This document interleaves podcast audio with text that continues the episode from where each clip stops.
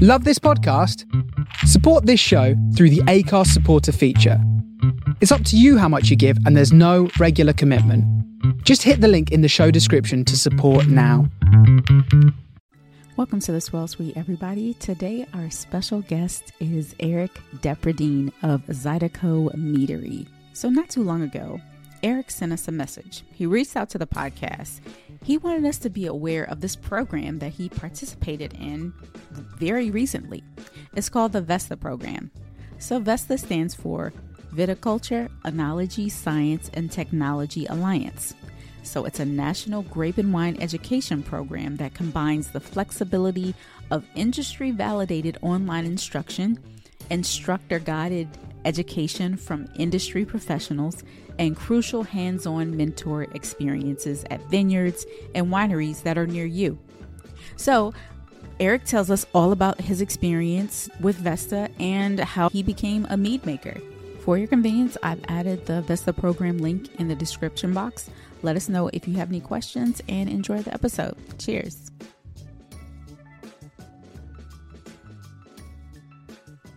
Welcome to the Swirl Suite, everybody. Happy Wine Wednesday. Tanisha and Glynis, hey, y'all.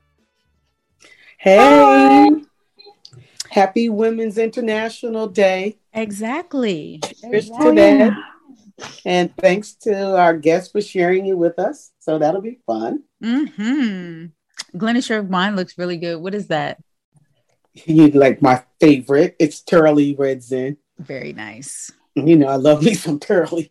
Yeah, I need to be on their payroll. Yeah, for sure.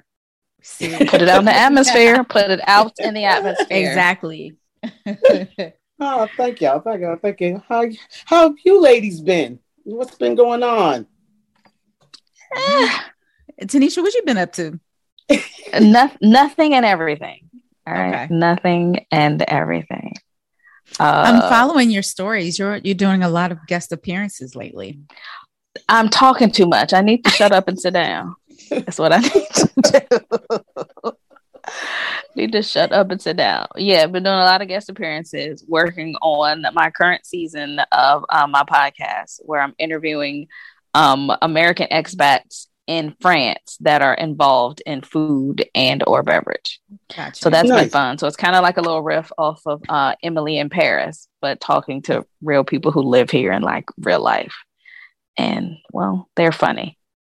Uh, so sounds really interesting. interesting. Yeah, I was about yeah. to say it sounds interesting. It sounds like everybody's perspective is going to be different.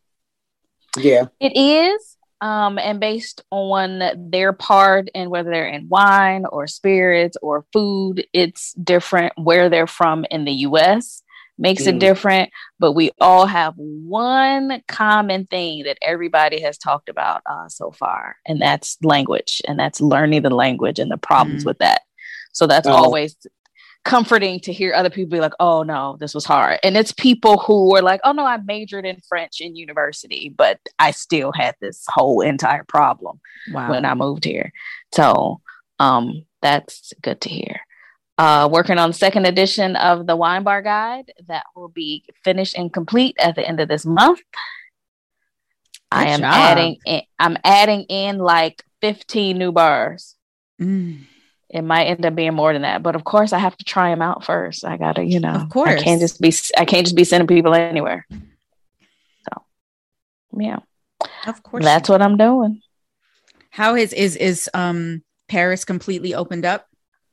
Oh yeah, and starting on the 14th, the mask mandate is over, and we don't have to show the health pass to um go in restaurants, movie theaters, and stuff. We'll still need the mask in public transportation and long distance trains. But other than that, they're like, ah, oh, just go ahead, spread your germs everywhere, live your best life. So well, there's that. Oh gosh. Fingers crossed for us. I have one. I have one question for everybody. Um, has anybody tried the Old Bay vodka? No, really. Mm-hmm. I didn't even know that was a thing. Well, yeah. Yeah. Uh huh. Um, Old Bay. It's like if you are you about to pull out? Do you have it? I have it. Yeah. It, yeah. I don't know why um, I'm surprised you got it. I was getting ready to say Tanisha. Well, I- like, I you don't even know. like, That's like saying, "Oh, and water is wet, huh?" That's strange. Oh, I don't have it with me. I was gonna pull up a picture. My bad. No, I don't have it. You got it. I was, Don't- I was, girl, I was, playing. gonna, I was gonna try You it got- though. You Can got y'all it see on order. It's okay. Yeah, I can see it. You got it on order. It's coming. I don't. I don't know. When is when is it being delivered, Sarita? Shut up. I don't know. When's the shipment come in? Stop playing. I did not you order. know, it. it's probably really good in a Bloody Mary. Bloody Mary. That's what they have in the article a Bloody Mary. Yes. Oh my Yeah. gosh. With a crab claw, piece of shrimp, olives, sal. Oh, good grief. Yum. right with the celery stirrer. Y'all, y'all. Y'all. Does everybody here like Bloody Marys except me? yeah, probably. I love Bloody Marys. Okay. Yes. Yeah, my oh no, my palate has I don't know, it's not there. It mm, makes So- me want soup. It makes me want to eat. Oh, well, I mean, that's what you do. Savory. I mean, it's, you do eat with a Bloody Mary. You, it's yeah. Mhm. I just have trouble like uh just drinking it. I would like and it's It- ah, no, I It can't. But took you- me a second to get into it. I didn't always like it because now if you hand me a cup of tomato juice, I'm a like punch you in the face. But it's like, different that's gross. with a. Bloody Mary. Absolutely. I was getting ready to ask you, Sarita, do you not like um, tomato juice? Is that the issue? Oh, I I don't like tomato juice at That's- all. tomato it. juice is horrible. Yeah. The mix is You put some vodka or some gin in it. Well, I am I am all for it. Okay. What'd you say, Yeah. Leslie? I said the mix is delicious. Like when I fly, this is so weird, but I will just ask for the mix. Bloody Mary mix, yeah. Yeah. That's the I don't understand what that means. You mean the mix like the the Bloody No, Mary. they- oh what they make it with? yeah, they Mhm. say they they have Bloody Mary mix, period. Then you just add vodka to it.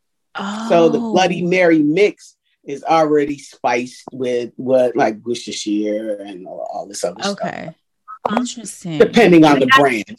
Yeah, not And just some is tomato. spicy, and not just tomato. Man, I remember going to a media brunch at this wine bar uh, in Brooklyn, and um, everybody was ordering their sort of brunch cocktails. I had an espresso martini. I got really attached to those in the past couple of years, but um, the Bloody Marys came out and they were gorgeous. They were so pretty. Oh, yeah. I was like, I really wish I liked it. it I want to drink it. I want to like it, but nah. Let me tell you. I was um I was on my way to Jamaica and we connected. It was the weirdest connection, right? DC to Philly, Philly did nonstop to Mo Bay. I was like, damn, I could have walked to Philly, but that's another issue. Woohoo. But the bar that was right next to the gate, if that bartender didn't make the best Bloody Marys and Wow.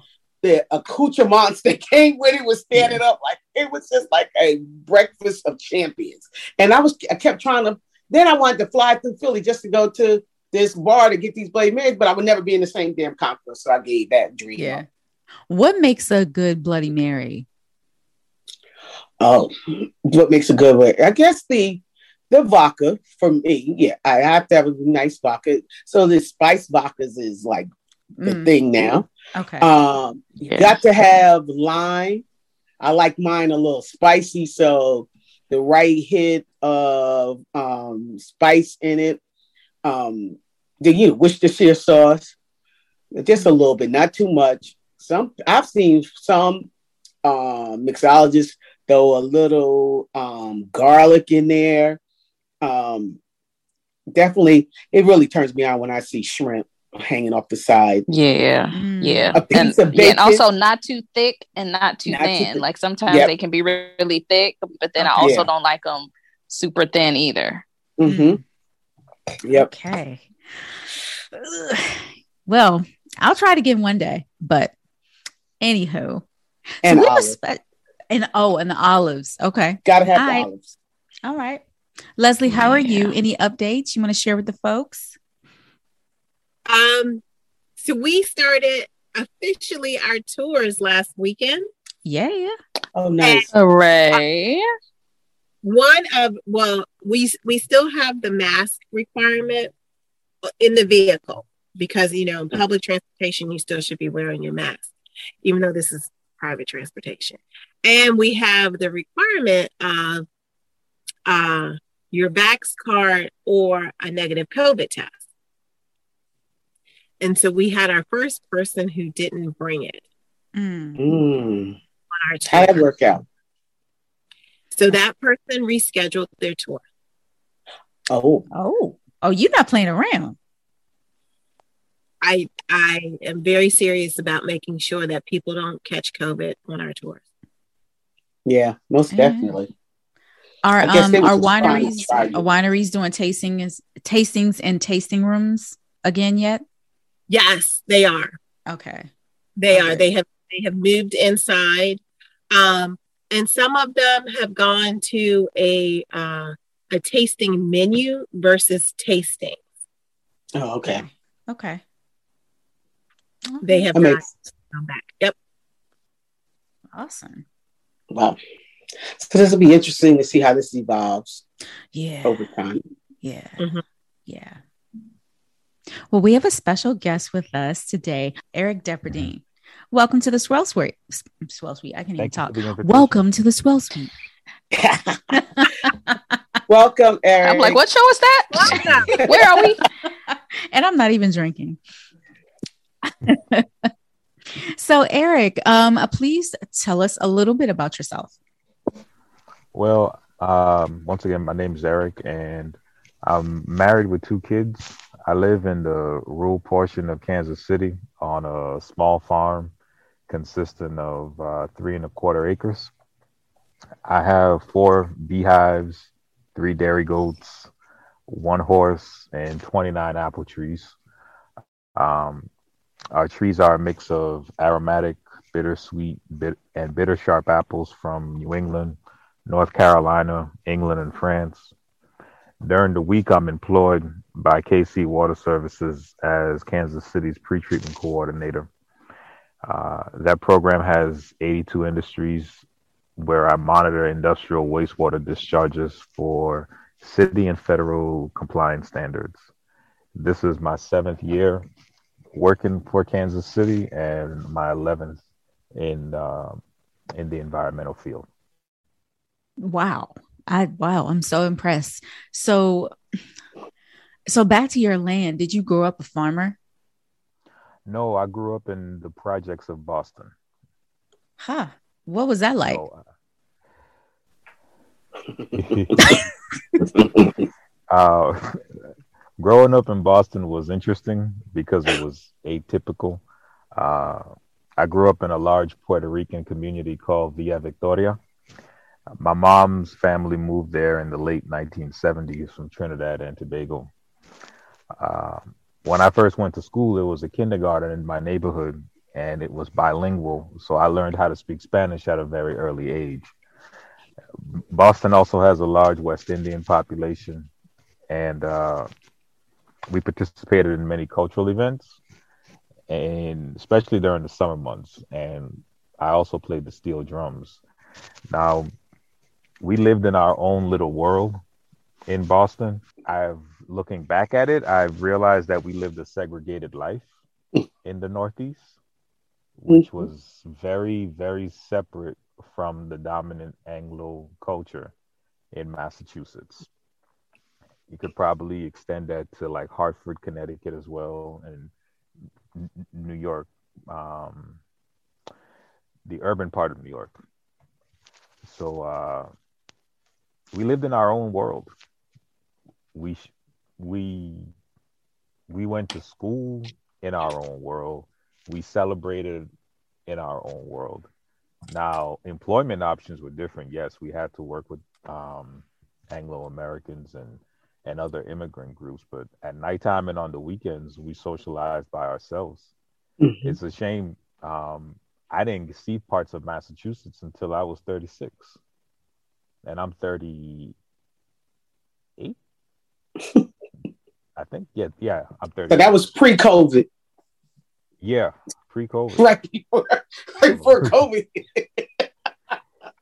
so it was a it was an interesting experience. It was um growing up in the projects and in our im- immigrant enclaves in Boston. I learned a lot about our Caribbean culture. Um, my dad's family is from North Carolina, and I didn't really have an appreciation for for African American culture in North Carolina until I moved to Louisiana for as a college student and taking history courses and learning learning more about the Great Migration and the similarities between um, life in Eastern North Carolina and Louisiana, and the foolishness that all immig- all African Americans and Black immigrants had to experience mm-hmm. um, in the Northeast. It took me leaving Massachusetts to have an appreciation for that, because, like I said, I grew up in a very insular looking community of first generation Trinidadians and stuff. Even though I'm half American, I didn't I didn't have a, a full appreciation of my dad's side of the family until I left. Interesting. What part of North Carolina is your um, dad from? My, my dad was born in Boston. His mom is from Washington County, North Carolina. Washington County. Okay. Right on the Aber Marl Sound. Uh, um, uh, yeah, yeah. My mother's from Wallace, down on that, on the in Wilmington, on the coastal side of North Carolina. So. Oh, okay, okay. Yep, right down I forty. That's interesting. So, what got you from Boston to Kansas City, or was it from Louisiana to Kansas City? It was Boston. I left Boston when I was seventeen to go to to go to university mm-hmm. at the University of Louisiana at Lafayette. And I stayed in Lafayette, Louisiana up until 2015. Um, that's when I got a job in a, a, job offer in Kansas City, Missouri. Mm-hmm. So I spent quite a bit of time, more time than anyone in my family expected I would in Louisiana, and became um, creolized as a point where now my Massachusetts relatives sometimes get irritated with me because sometimes my Trinidadian food tastes like um, South Louisiana food. I can't eat Trinidadian pepper sauce anymore. Now I use pepper sauce from uh, Louisiana. Saint, yes, St. Martinville, Louisiana. So, oh, that's interesting. I am not mad because uh, Leslie's family is from Louisiana, also. Oh, okay. You I can tell the spelling of the last name. He's um. I was going to say because I grew up when my cousins went there, they called it USL, so you can tell that you're a few Is years. family from Saint Landry Parish. Yes. Yeah, I could tell because um, Dean Cottenham I'm gonna try to I'm gonna try to continue to speak standard American English and not slip into my Lafayette accent because now I realize you're from Lafayette. Um, mm-hmm. But one of the vice presidents of UL or USL, um, Dean Patricia Cottenham, I think her maiden name is Frilo, but it's spelled F R I L O T. Yeah, and her people yeah. are from uh, Plaisance and Prairie mm-hmm. Ronde. That's right. the original spelling of our last name, but we yeah. changed. Yep. Mm-hmm. Oh, that big is Leslie. okay. Glynis, I love you. I love you more. so I read an article to make oh. it easier for people to pronounce, and well, that makes sense. Mm-hmm. Yeah, that makes sense. So, uh, Eric, I read an article um, uh, that profiled you, and it said that um, you learned about the beverage, sort of like the beginning of your beverage history started with your grandmother in Trinidad. Is that true? Yes, in a way. Um, my my mother's family, like I said, came up here in the seventies, and my my grandmother used to make a non-alcoholic beverage using hibiscus flowers. Oh, I love and hibiscus. Oh God. In English, it's called sorrel. Mm-hmm. They have the same beverage on the west coast of Africa in Nigeria and Ghana and in Senegal. And um, folks in Veracruz, Mexico, call it agua de Jamaica. Um, my grandmother and my dad's family, additionally, they don't have a background in alcohol manufacturing. Um, I just was, I just wanted to experiment using my grandmother's non-alcoholic beverage recipes, and I wanted to see if those recipes could be translated to an alcoholic beverage using honey. So I would substitute the cane sugar for the honey as the fermentable sugar and it took a lot of experimentation because when my mother and my grandmother make these beverages, they usually make one to two gallons and they eyeball a lot of ingredients. There's no measurement. Um, you might buy a pack of an, an, ingredient and dump that into your largest stock pot and you eyeball it from there. That works if you're just cooking for your people, but that doesn't quite work if you if you want to scale up your recipes. So it took a lot of phone calls and a lot of um, critiques from my grandmother and my aunts before I got her hibiscus recipe down pat. Um, I've also developed a recipe for my grandmother's ginger beer recipe using apple juice, um, freshly pressed apple juice, and honey as a fermentable sugar. Um, I also have a recipe for Mauby, which is a it's a non-alcoholic beverage, but the Arawak and the Taino Indians made a beer using the bark from this tree that's native to the Caribbean. Unfortunately, the TTB does not recognize that as a they don't they don't allow Mauby to be used as an alcoholic as an ingredient in alcoholic beverages without there being a um, a GRAS, which is basically a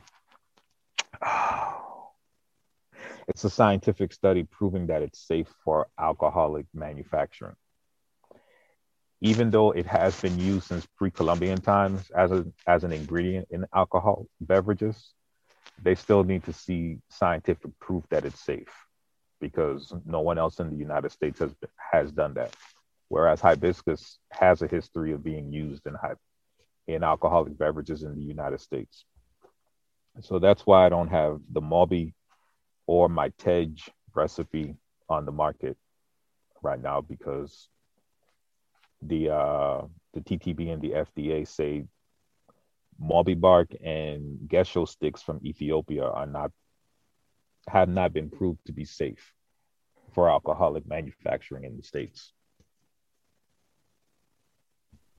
So how did you uh like what made you say, you know what, I'm going to recreate this recipe and get it down packed and try to sell it? When my wife and I were dating, we would drink Riesling and get Gewürztraminer from Washington State. And we decided to go on a honeymoon in the Puget Sound region. We visited about seven different wineries in Western Washington State. We had so much fun that we decided to continue visiting wineries, this time in Louisiana and East Texas. After talking with enough people in the region, we said, hey, this is something that we could possibly do um, as a side hustle or later on in life when we retire. The only problem is, and, and like y'all know, vinifera grapes are not, vinifera grapes do not tolerate the subtropical climate of the Gulf Coast because of bacterial um, bacterial issues with the plant and pest problems.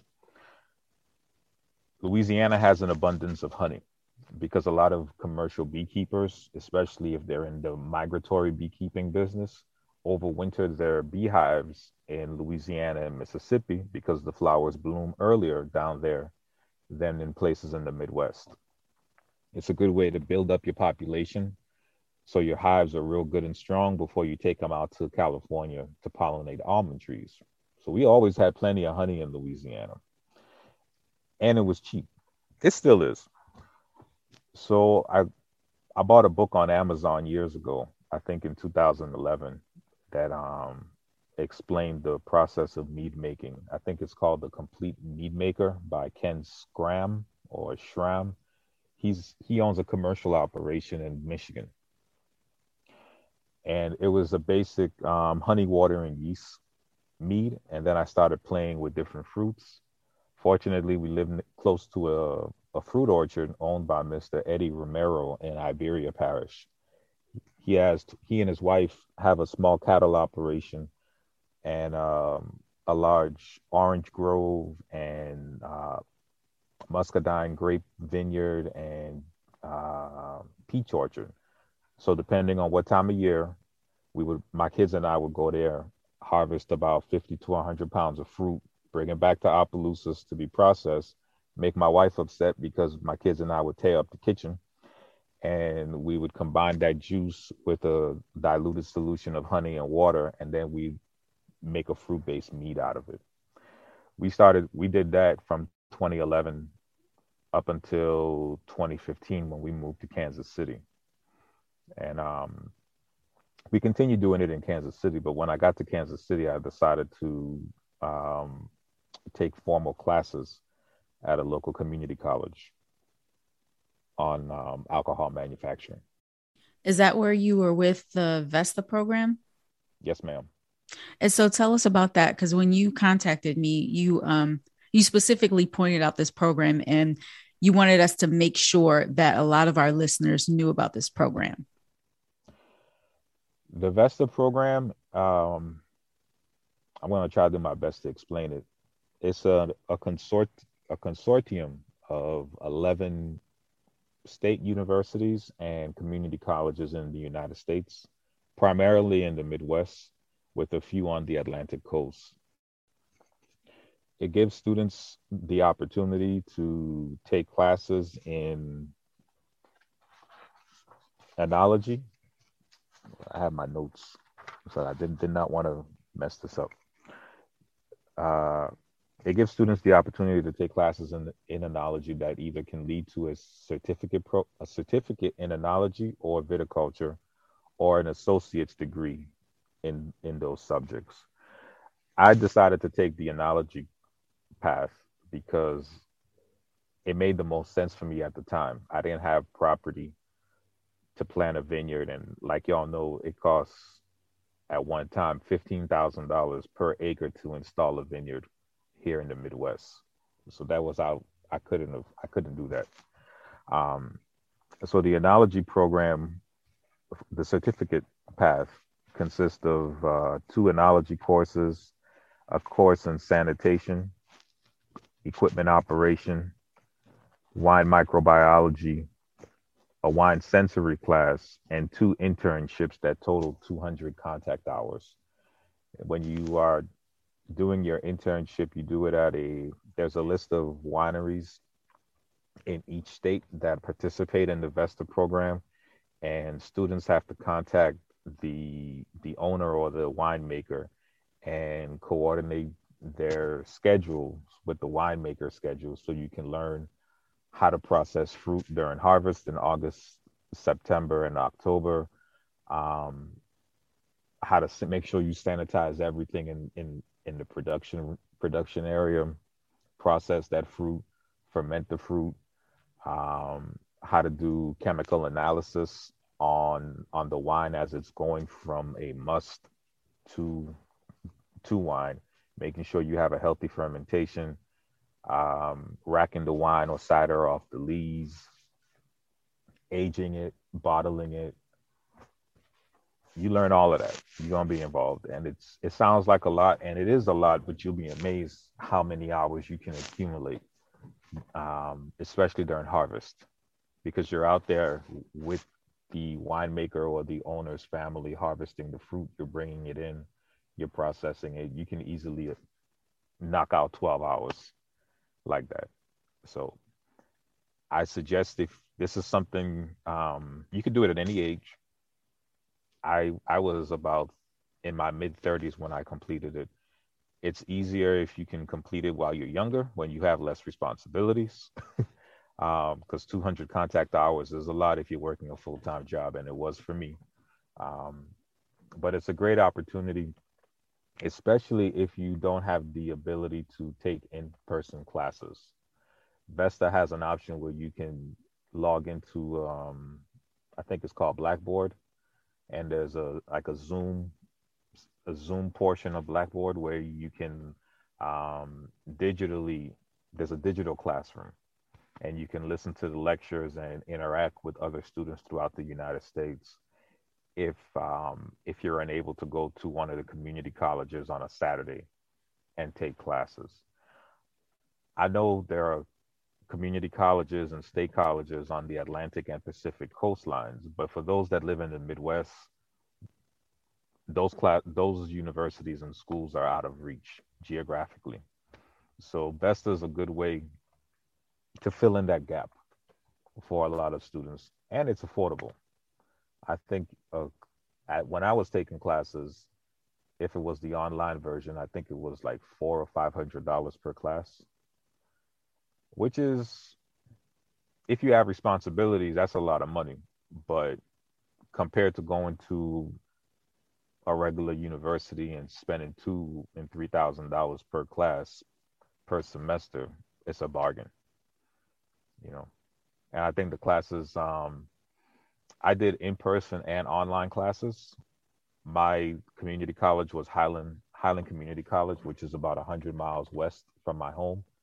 And I would drive there on a Saturday, stay out there for about eight hours, do lecture and lab work, and then just drive home afterwards when certain classes weren't offered at the community college, I took them online and they were maybe an hour or two on a Tuesday or a Wednesday, um, like at seven or eight o'clock at night. You do your papers, you interact with your classmates digitally, virtually, excuse me, and um, that's how you complete your coursework. So, how would um, our listeners find the Vesta program? Is it um, do you have the web web address or yes, ma'am, so they can look it up? It is V E S T A hyphen U S A. That's all one word. dot org. V E S T A hyphen U S A dot org. Excellent. And um, there's a somewhere in the drop down menu it shows you the, the the 11 universities and community colleges that are part of the consortium but you don't necessarily have to be a, an enrolled student at those institutions in order to take the classes. You can be a student at large through missouri state university west plains and just do everything online. Like if you live in um i don't know the northern part of New Hampshire or the northern part of Maine where you know they don't have those types of classes available, you can do everything online. So it's a it's been beneficial because it um I like to describe Vesta as the mortar between bricks. You know, I had a I have a bachelor's of chemistry from the University of Louisiana. So that also helped in a way because it helped make sense out of a lot of things. I was about Plus to say, oh, you probably breezed through this program with a degree in chemistry. Nah, you still got to study. You still got to study. Um, but it wasn't that hard. It wasn't that hard. It's uh, it provided me with a foundation to explain why you need to sanitize and be religious about sanitiz- um, sanitizing your equipment because you don't want spoilage microbes affecting your um, your juice or your must. And it teaches you the various spoilage microbes and there's a sensory um, portion as well where you learn different smells and you get you associate different smells with different tastes because you're using your nose and your mouth together in order to translate what um you know i forget the there's a greek term that describes the different uh the different tastes organic chemical tastes that you can get out of wine whereas if it's plum or if you're tasting lychee or green pepper in a new zealand sauvignon blanc and all that other stuff you know it they teach you how to translate that into into words.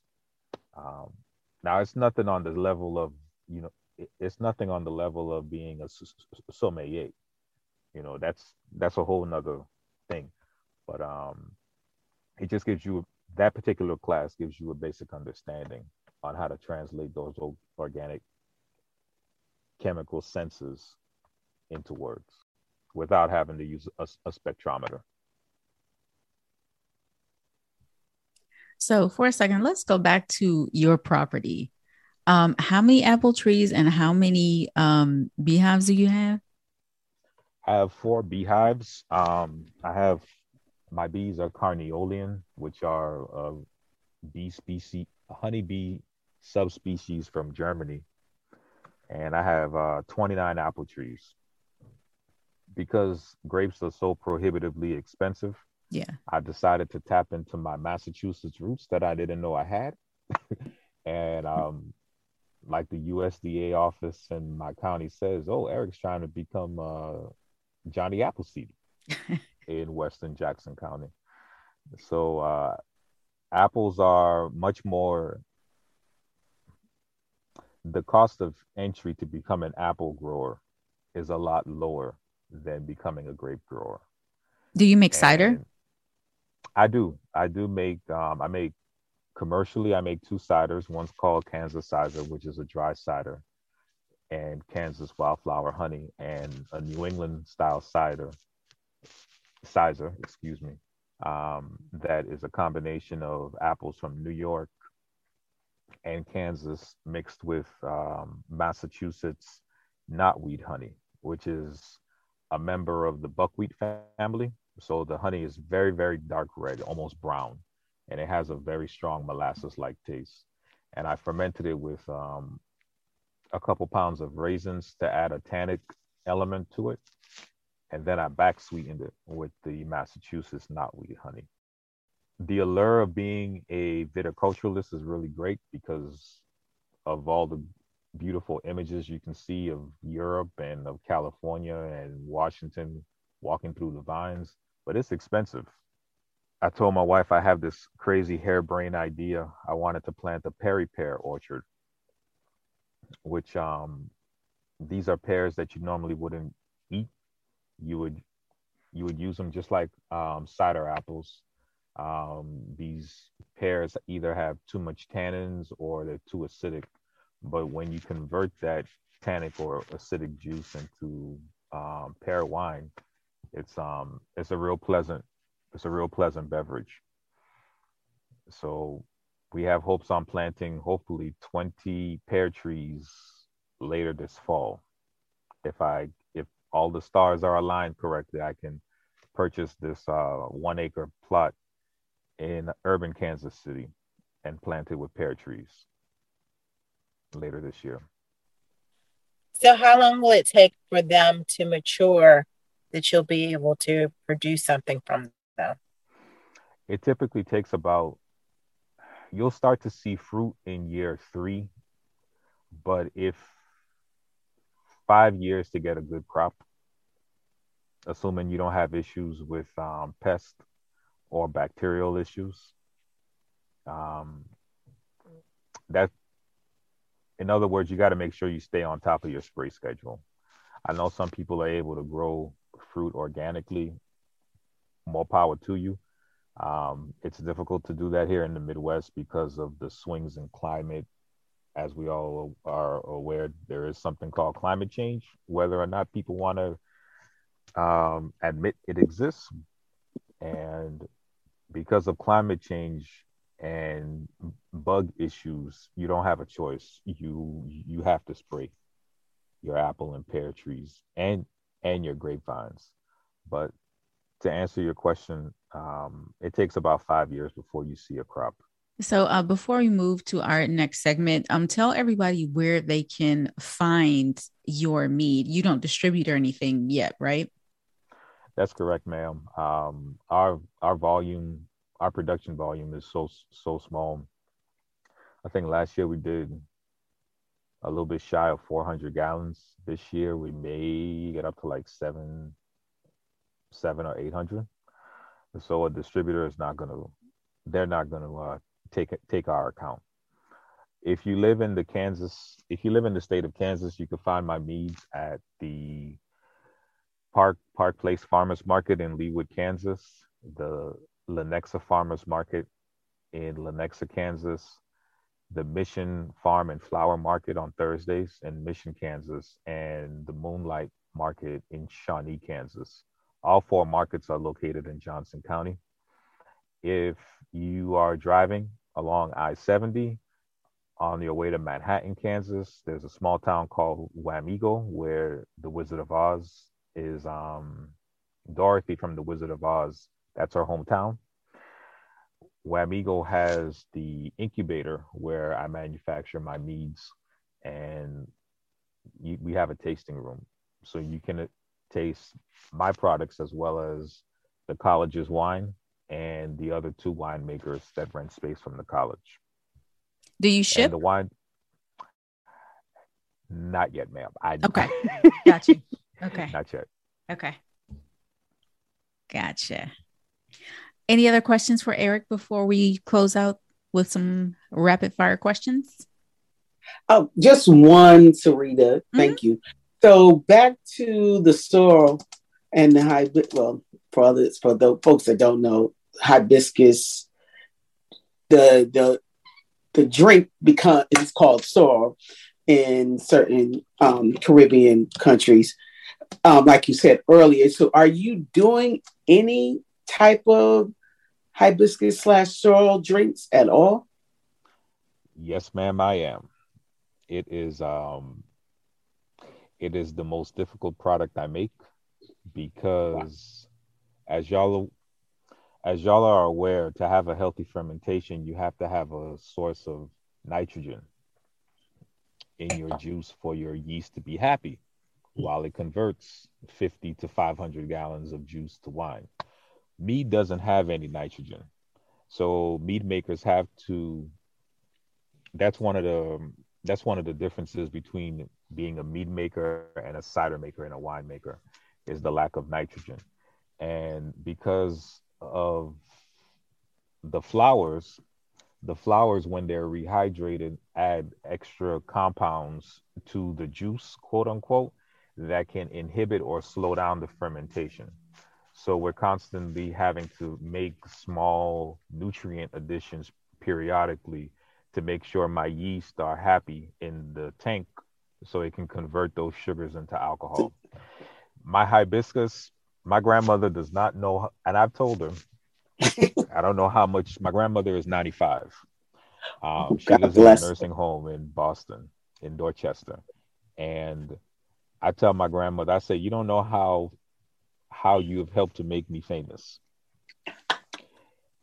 That drink by far is my best seller. I can imagine. I can imagine. I'm trying to figure out how I can get some over here. well, I have but, another batch fermenting right now.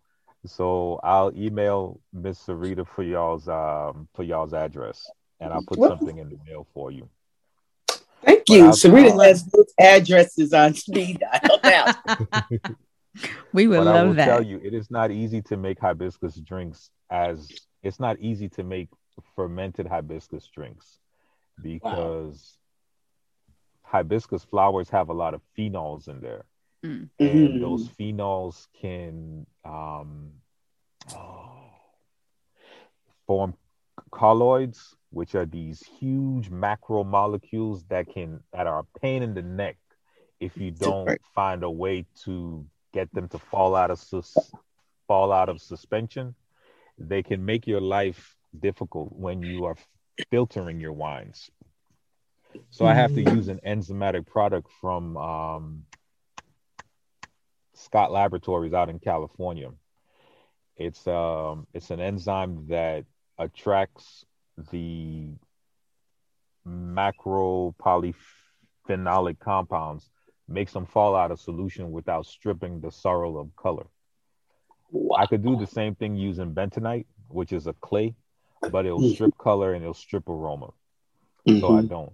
Um, I go through a lot of trouble with my hibiscus beverage, but people in this region love it because they've never had anything like that.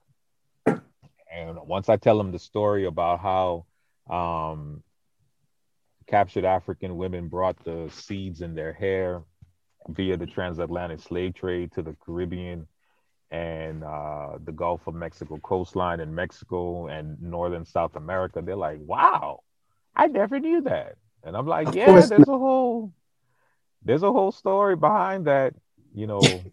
and I, for my African American customers at the farmers markets, I'll explain to them how um, hibiscus beverages in the Caribbean and in Latin America serve the same purpose as strawberry beverages during Juneteenth.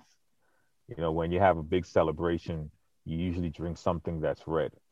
Mm-hmm. And um, hibiscus is subtropical; you can't grow it in parts of the United States. So, strawberry flavored beverages serve that purpose because somebody was trying to tap into a distant memory back in right. 1865 and saying, "Oh, we need a red drink. Oh, we got strawberries. Let's make something out of strawberries." Wow. Well, thank you for that. Hey, no problem. All right. So our next segment, we got some closeout questions, and they can be semi rapid fire. All right. Okay. So here we go. First one. Um, this is for everybody. Name a situation where you always overspend. And when I mean grocery situation, store. I mean store or website. Grocery store. Oh. oh, this is just multifaceted. And this is supposed to be rapid fire.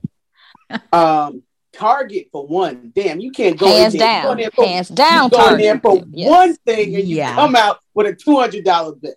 Yeah. The other thing is when I go on a wine trip. I always overspend because I'm trying to fill up that wine in case come back because I'm like, I might not get this one. Tanisha, your answer is Target. Yes, and especially now because I go in and I feel like I need literally everything I see and put my hands on. Mm-hmm. So whether I use it or not, like I need it. Yep. And so it's not even a point to go on with a list. So yeah, Target is the one. Yeah. Leslie, what about you? It's always Target. It's always. Even I tried just buying online and it it doesn't it doesn't work. Yeah. Yeah, no, those are uh no, those are all accurate. Um, so I have two. One is online, is one in person. Uh, my in person one is Trader Joe's. I have a real problem I have a real problem with Trader Joe's. So I guess that falls under the grocery I'm gonna agree. I think you, yeah, you do. And this is yeah. just the stuff that you post. Like right. it's probably a bunch of stuff that is in yeah. your refrigerator and freezer that you did mm-hmm. not post. Yeah, it's and true. I can't imagine all that was on any type of list that you wrote and before have, you went in. I have a problem with going in grocery stores hungry, and that's yeah, that's where the problem lies. Yeah. Um, my second one is Amazon. It's it's a sinkhole for me. It's terrible. Yeah. That's interesting. Yeah. All right. Number two, what name? Eric did tell say his though. Oh, he said grocery store. Oh, he said grocery store. I'm just, uh-huh. okay. Yeah. Okay. Pay attention, Glenn. I'm sorry. I'm sorry, TT. All right. Next question. Name a snack or two that you pack on a road trip. Potato chips. That's it. I like mean, potato chips. That's gonna hold you down for a long road trip. Uh, oh, we're not stopping. Well, I guess. I guess. All right. That's what you're packing. what, like I'm packing forever. this just a snack. This is. I mean, we stopping for food, right?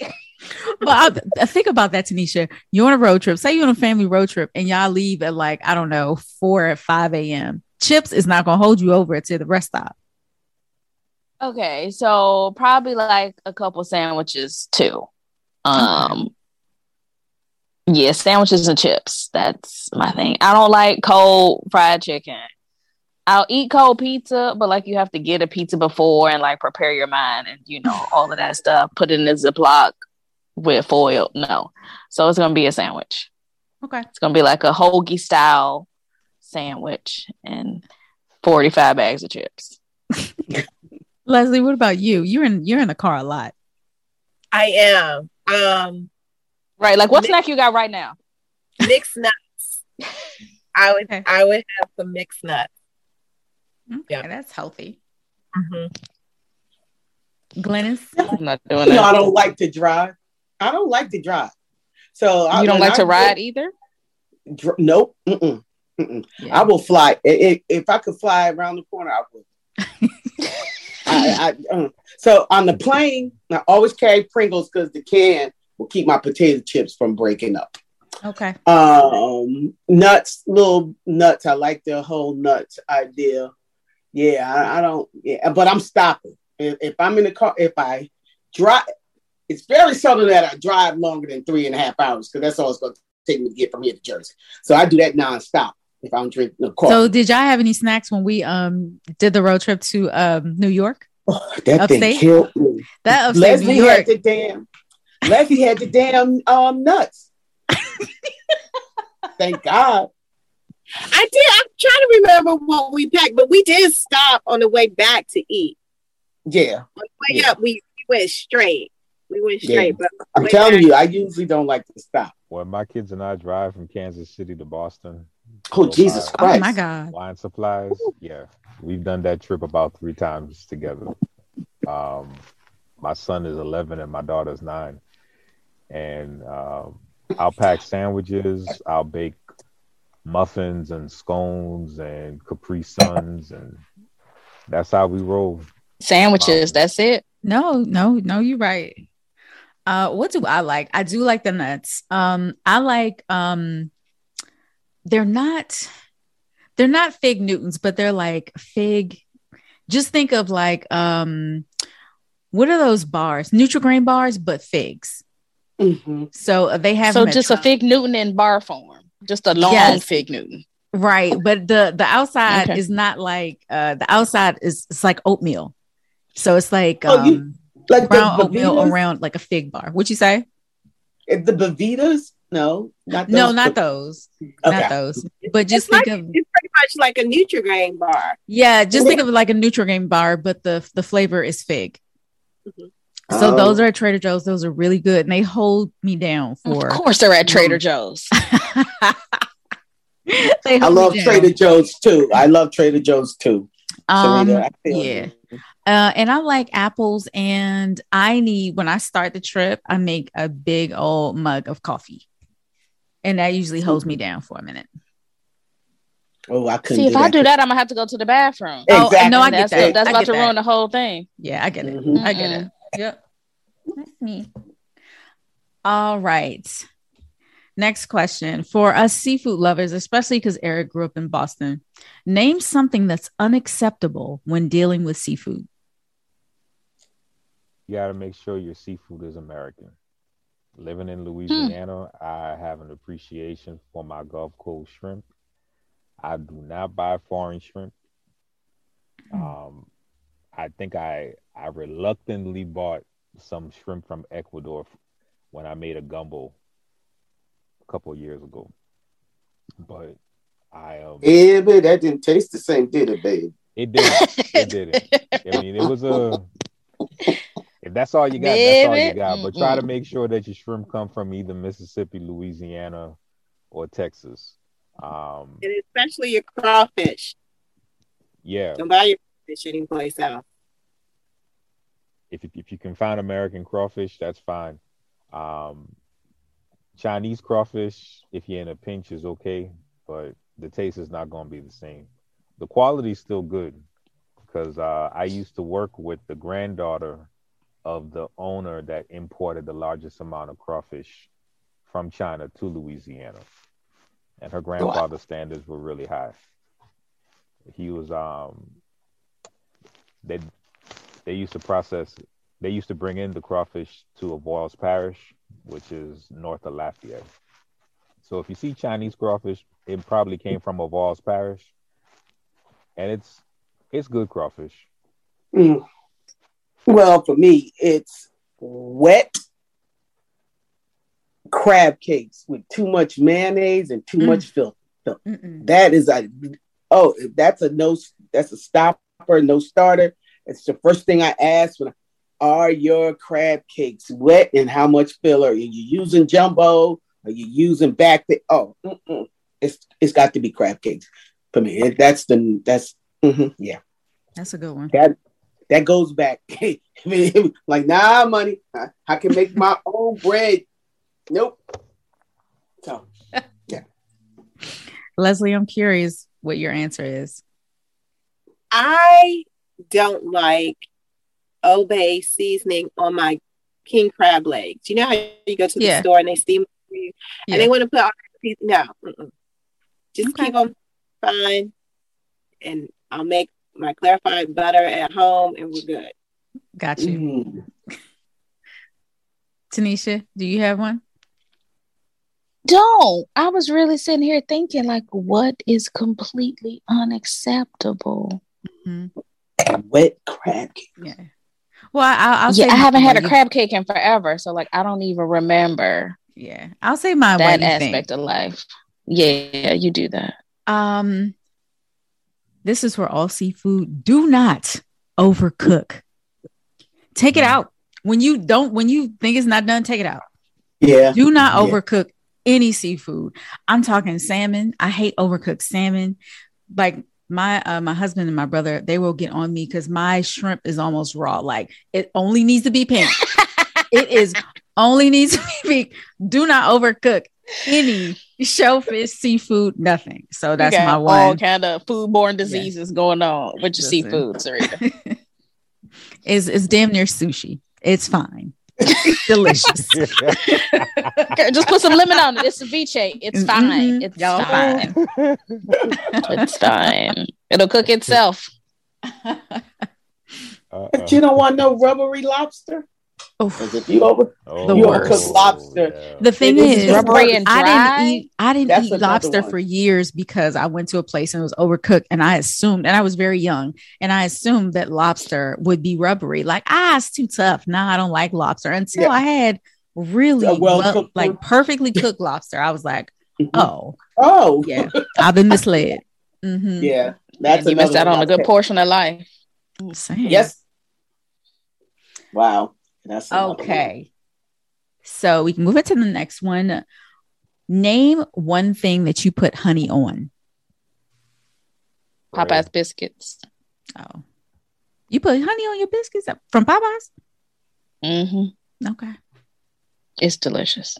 I feel like that's fancy. Most black people just put strawberry jam on it.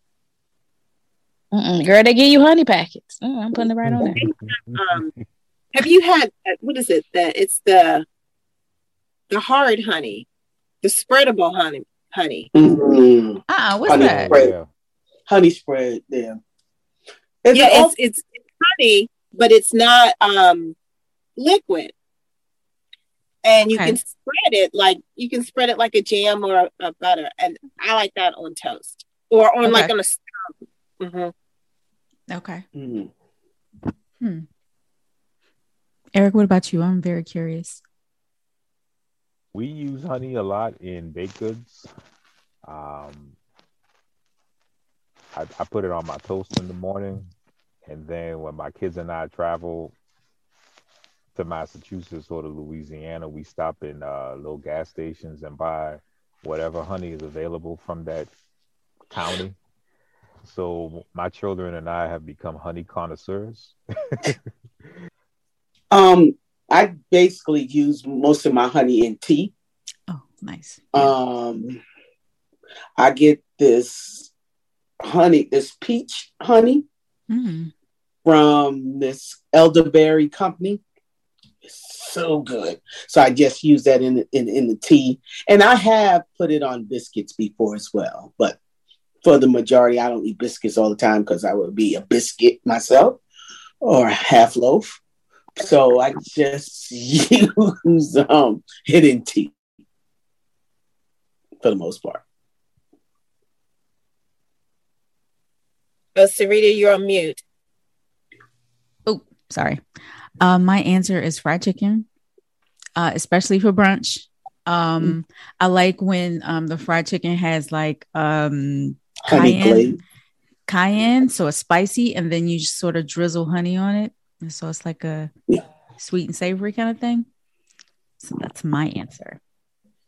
That's good. I've had that before. Yeah, especially if you get chicken and waffles.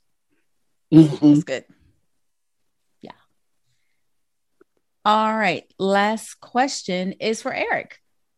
Um, what cocktails do you make with your honey? Y'all know I never made a cocktail before. What you mean? Mm-mm. You're about to hurt Serena's feelings. I don't. All those ingredients you have? Are you kidding? I'm I'm I'm so serious. We don't. I think I may have helped my aunts mix vodka and cranberry juice. Oh my god! And you make ginger one time when I was a child, but I don't. I don't know how to make cocktails. Wow. Wow. I never made. Even when I was in college, mm-mm, Okay. I couldn't. Like I remember one time I had a Long Island iced tea and I nearly lost my mind. Okay. I'll So is it? Do you, do you not drink hard liquor? I do. I'll keep a bottle for years, and I'll Okay. just go and take a little swig of it every now and then. But Hmm. um, we always have hard cider, mead, and homemade grape wine in the Okay. basement. So we'll just go downstairs and grab something like that. Okay. But Interesting. cocktails, mm-mm, I never made. Challenge accepted. I'm gonna make. I'm gonna make something with honey, and I'm gonna send it to you. Send me the recipe. Yeah. I will. I will do, sir. Thank you for joining us. Thanks, Thank you Eric. for the invitation. Well, Eric, thank you so much for thank you for reaching out to us. Uh, thank you for being on the show, and I'm going to reach reach out to the folks that you sent me for the Vesta program so they can come on the show and tell us a lot more about it. Thank But y'all thank for you. having this podcast. I've been I've enjoyed listening to y'all on my back and forth trips to Wamego because it's a two hour trip each way Mm. just to make this stuff. So I've been very entertained listening to you. Oh, I'm sure. Us? By, by these I'm shenanigans, we're, we're sorry. We're just gonna apologize for that. Not us. But Oh, we let me go appreciate get that. My kids from after school. Okay. Uh, All right. I You have a y'all good a evening. great Tuesday night. You too. You Bye-bye. too. Bye bye. Thank you. All right, thanks so much. Bye. Bye bye. Well, that is our show, everybody. We hope you enjoyed it and maybe learned something new today. Don't forget to rate us and leave us five stars. We love comments. Send us an email. Follow us on social media. Enjoy the rest of your week. Cheers.